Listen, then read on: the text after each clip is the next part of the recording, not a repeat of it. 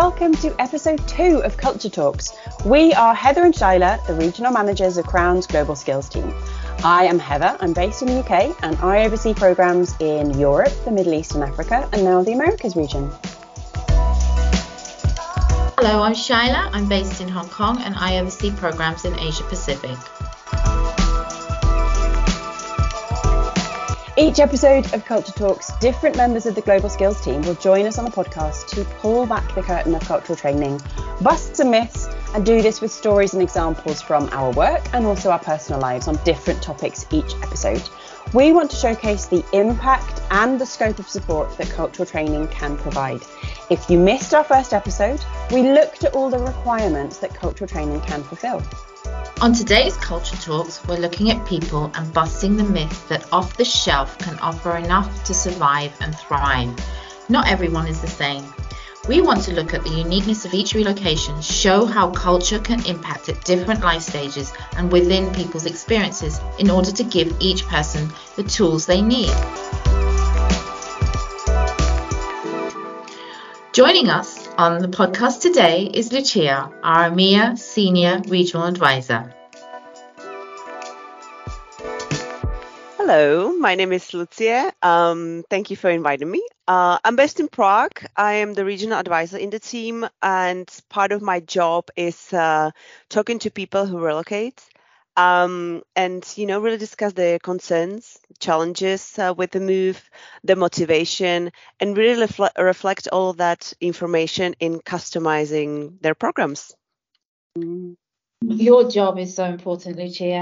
You get and so hear- interesting yeah and interesting exactly you get to hear what you said you know you get to hear what people really really need this first hand information and, and you share all that crucial information with our trainers so that we can really meet each person's need.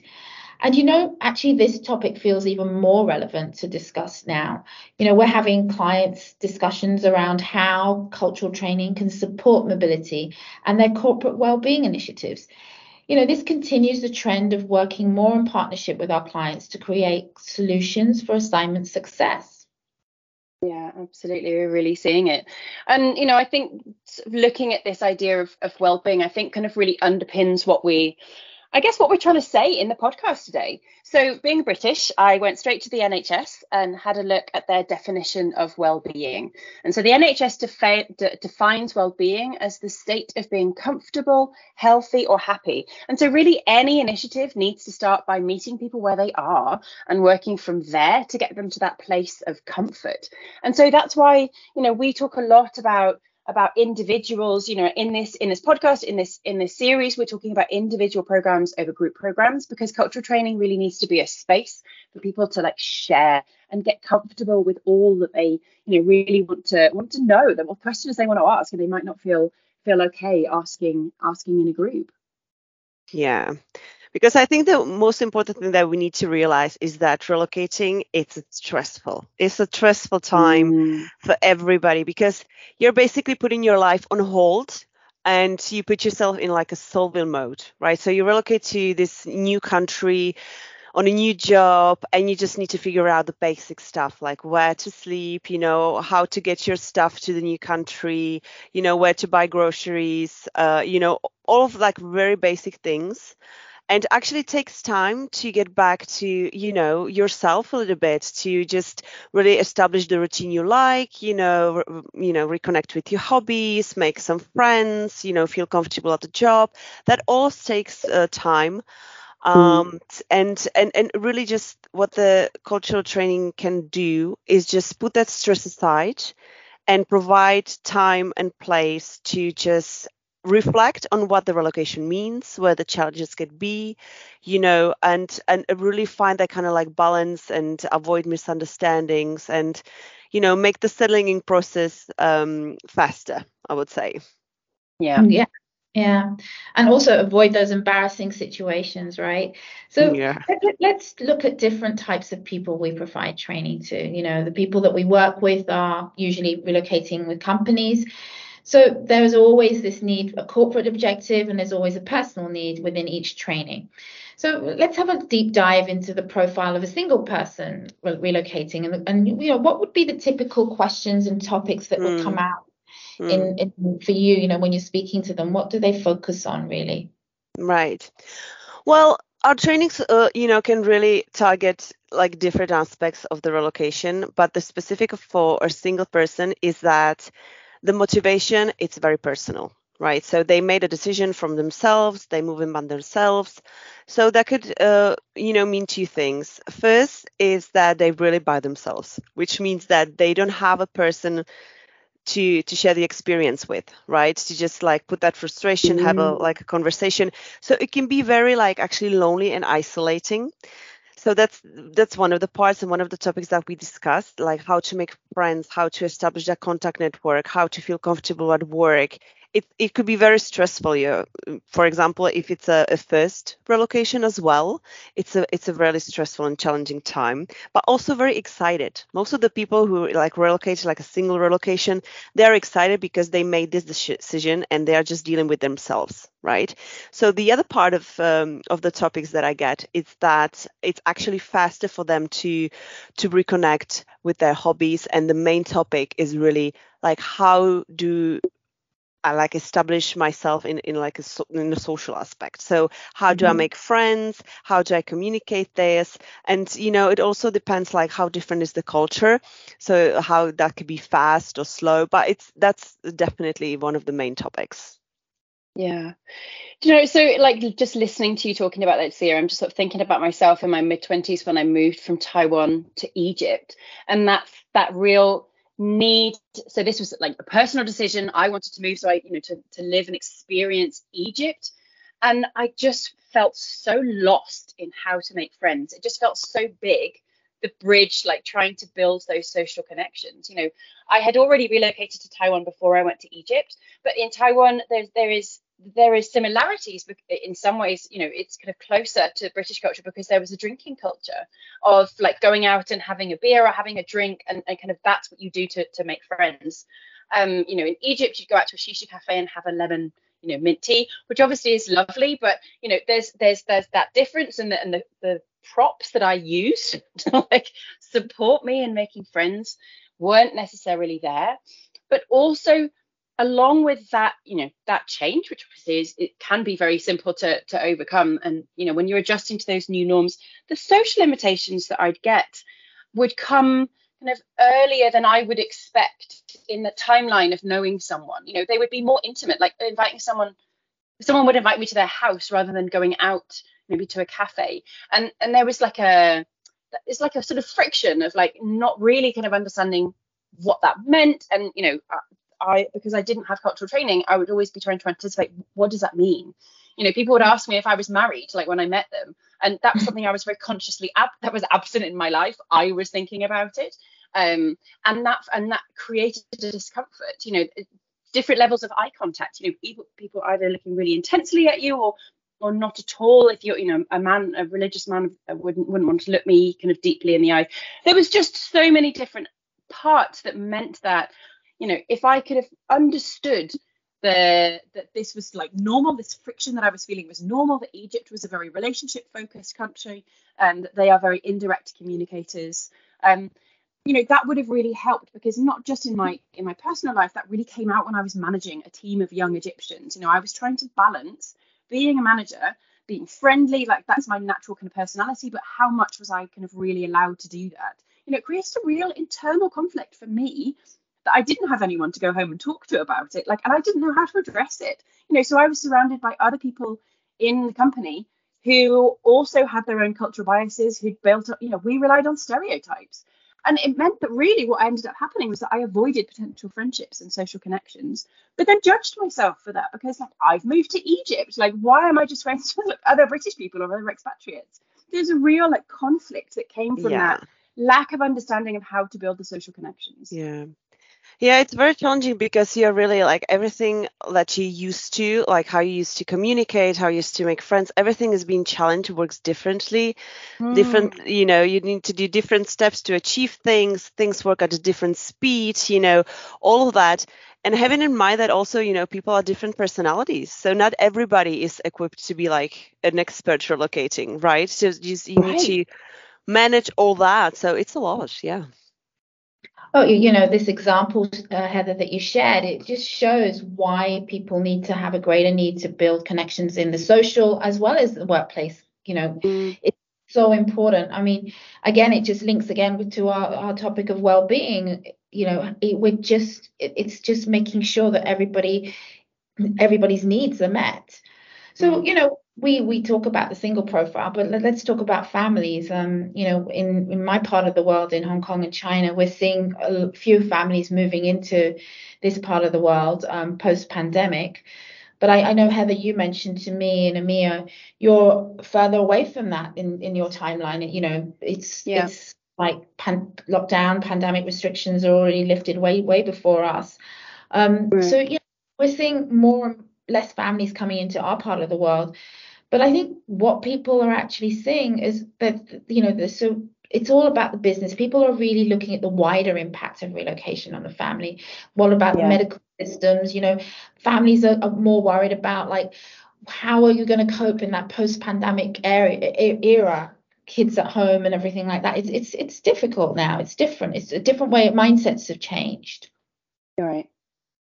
Yeah, well, the families, uh, those are like totally different conversations because, of course, like more people involved in the decision making, more people are involved in the settling part.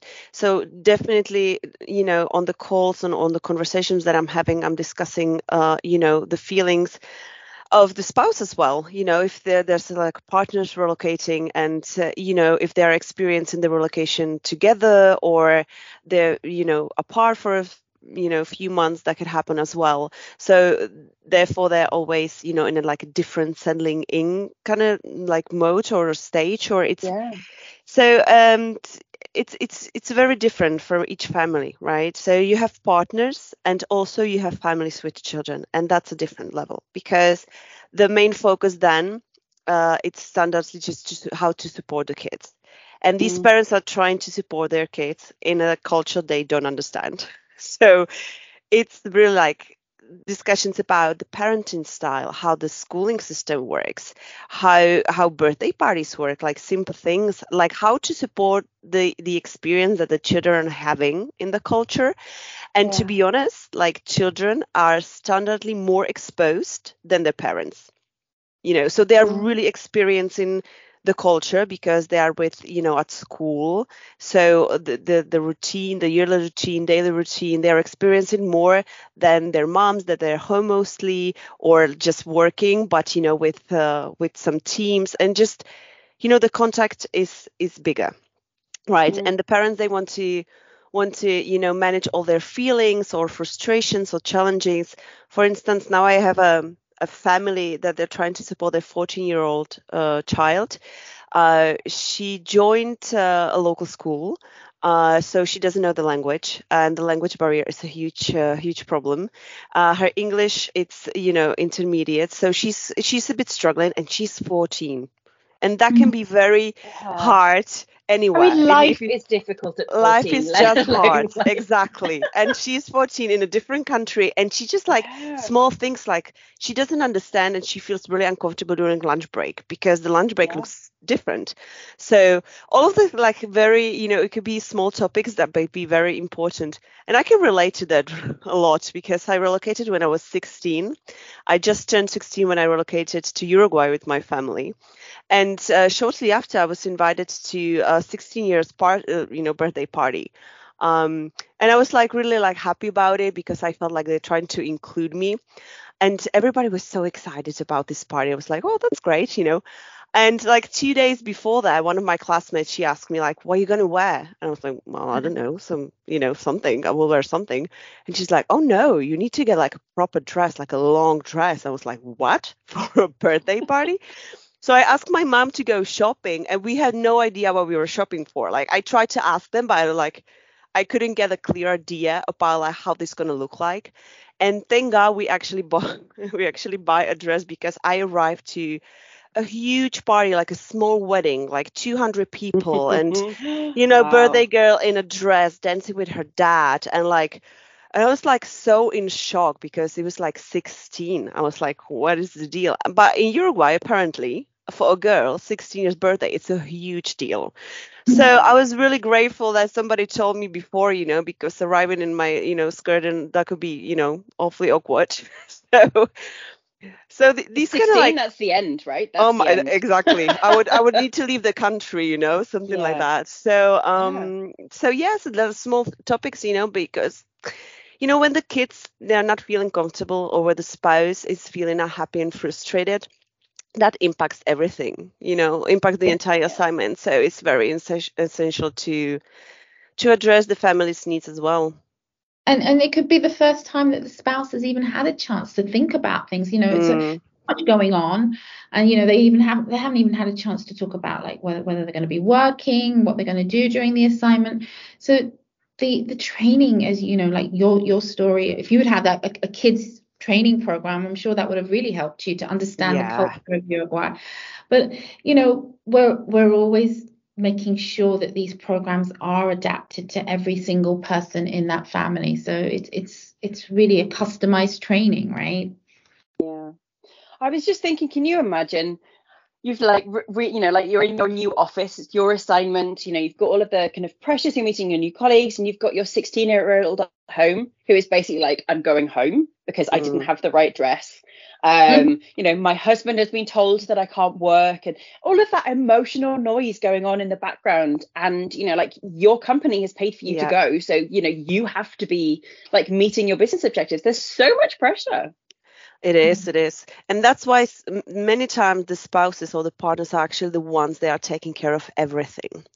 Yeah. Yeah. So because you know the the assignee, uh, the task is to to get the job done, to really just settle in and at the new position, just understand that. But the spouses are in a new culture, many times leaving their careers and just trying to navigate and get things done. So yeah, yeah it's it's um it's very important to address their needs as well. Yeah, because every, I mean, this just shows really, you know, like there are just so many aspects of why, you know, people's needs are so multi layered. Like there's such uniqueness in each relocation, which can really impact. Um, you know, it's not just whether they're people are relocating by themselves, whether they're relocating with their families, but it's also, you know, about the culture they're relocating into. You know, how contrasting is that culture with their home culture? or with the cultures that they are already familiar with. You know, we, we, we've got clients, you know, I'm talking to a client at the moment who's relocating people into Dubai from Hong Kong. And, you know, the client is asking very specific questions about what will be in the cultural training because there's such an anticipation of difference. You know, so there's there's really kind of that part to consider as well. And then on the flip side, you know, sometimes it's better that there is a wider, a, a larger perceived difference in the in the culture because then you can attribute everything to culture. But perhaps if you move, like as a British person moving to the US, you might not necessarily be looking for and, and attributing differences to culture you know because it, there's a lower perceived difference. But actually in, in in communication styles there's a huge difference. So it's also those aspects that you've got to consider as well. Yeah yeah, definitely. And I think the key part is that these programs need to be customized because mm. it, it, it, they really need to reflect the reality of the of the people uh, of the person of the people that are relocating right? So yeah. it could be they could be focused on personal life or supporting the kids or supporting the spouse or supporting the single person to establish the social contact networks or we can like focus it on like business aspects. I you know uh, quite recently i organized um, a strictly business focused training for a japanese manager moving to germany because you know he was uh, he was expected to manage a fully German team. Uh, so that's definitely a different communication style, different way to just organize the work, the task, giving feedback, you know, even yeah. organizing meetings, you know, the motivation of local people, the expectations of management. So we were just, you know, providing that information so he can actually, you know, build up the strategies to make an, a successful assignment, you know. So making the balance and really reflecting what the needs are it's a key element in my opinion. And, mm. and then there's the other layer. Sometimes we get assignees that are on their second or third relocation and they they often resist yes, the training yeah. they know it all right? But that's you know it, it is a question of building that awareness of it could be that they they're at a different stage in their relocation process. Maybe when they lived and worked in in Africa, they were single, and then when they're moving to a different culture, say into to let's take Japan for example, they're moving with families. So again, that they may feel that they they do have experience, but different cultures, different stages of your life, the training has to be really really focusing on that too as well. Yeah, absolutely. And then also you know kind of lastly really thinking about how long the assignment is. You know that's going to have an impact as well on on the relocation. You know if you're moving for two years um two years is really not very long a long period of time. So you, you know you maybe can exist in the expatriate bubble and, and be quite happy with that. But if you're moving longer term um, you're going to have different and different like a deeper expectations of of that relocation. Um, so no, let's let's think about what have we talked about today. What have we covered on today's culture talk? Um, we, um, you know, have really looked at like we're seeing this cult, this increase in corporate focus on well-being and why it's so prevalent now. Um, we've looked at the different experiences of people, you know, and why any training needs to meet people where they are in order to get into that place of comfort um, and really why cultural training can support employees and you know people in general. So as ever, we want to leave you, our audience, with a question to consider as you go through your day. So I'd like you to think about what are your needs when you are considering your own well-being currently? What do you need? And what aspects would you want to consider if you went on international assignment right now? So thank you so much for listening to episode two of Culture Talks. Thank you so much, Lucie and Shaila. It's always a joy talking to you. Thank you for inviting me. Thanks. Thank you. Look forward to the next episode. Yes, and join us again on our next episode of Culture Talks. Thank you for listening.